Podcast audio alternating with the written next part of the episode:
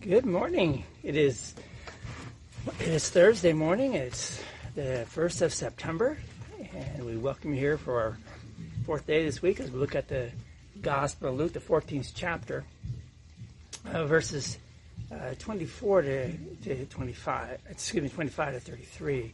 And really focusing on the cost of discipleship and and and where's the grace in all this. So I think we we we dare never, ever, ever underestimate the power of the straightforward, powerful, saving message of the cross of Jesus Christ. Jesus on the cross is, is, is not a pleasant picture. Uh, Jesus suffered for hours and hours before finally declaring, It is finished. It took the holy, innocent, precious blood of Christ to cleanse the world and, and you and me from all unrighteousness. Without the cross, there is no sacrifice. Without the sacrifice of the sinless Son of God, there is no payment for sin. Without payment for sin, there is no forgiveness. Without forgiveness, there is no reason at all for us to carry on with, with our lives in this world. There is a sacrifice, and it is a perfect sacrifice. The Son of God dies on the cross and your sins, my sins, the sins of the whole world are forgiven. Our souls are blessed and our, our lives are changed. Paul writes to, to Titus, the uh, second chapter, verse 14, he says, Our great God and Savior, Jesus Christ, gave himself to us to redeem us from all wickedness and to purify for himself a people that are his very own eager to do what is good. You and I born are born enemies of God and, and with, with thoughts that are only of evil all the time. But now we are saved. We are saved by the perfect sacrifice of Christ. The punishment for our sins have been taken away. Now we are eager to do what is good.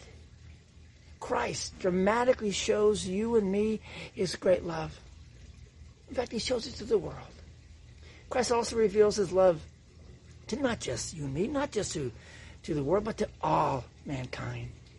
We are saved by grace to know, to believe, and to confess that Christ is our Savior. Our Savior has shown us his great love that we might show this love of God to others. Paul writes, excuse me, Peter writes in his first book, chapter 4, verse 13, he says, This is how we know what love is. Jesus Christ laid down his life for us. And we ought to lay down our lives for our brothers. What Peter says, we sacrifice because of Christ's sacrifice. Jesus is the very, it's very serious that we count the cost of the cross of Christ. The cost of Christ for the Lord Jesus Christ was a tremendous, just, just, just tremendous. You Think about it. Any sacrifice that you and I endure pales in comparison. Our Savior wants us to remember God's grace that saves us. Jesus gives us the means uh, to remain as his disciples. John writes in his gospel, chapter 8, verses 31 to 32. He says, To the Jews who have believed him, Jesus said, If you hold to my teaching, you are really my disciples. Then you will know the truth, and the truth will set you free. John 8, 31 and 32. You and I will want always to hold fast to the cross of Christ that cost Jesus his life. Christians count the cost of the cross. This price takes sacrifice and we live lives of self denial rather than selfishness. We love God who first loved us. And then, you and I, we love our neighbors. Thankfully, Christ makes the sacrifice. Let's pray. Lord Jesus, thank you. Thank you for making the sacrifice upon the cross for me personally, for all those who are listening personally, for the world personally. Amen. Don't forget that. Jesus died for you. Every one of you personally on the cross.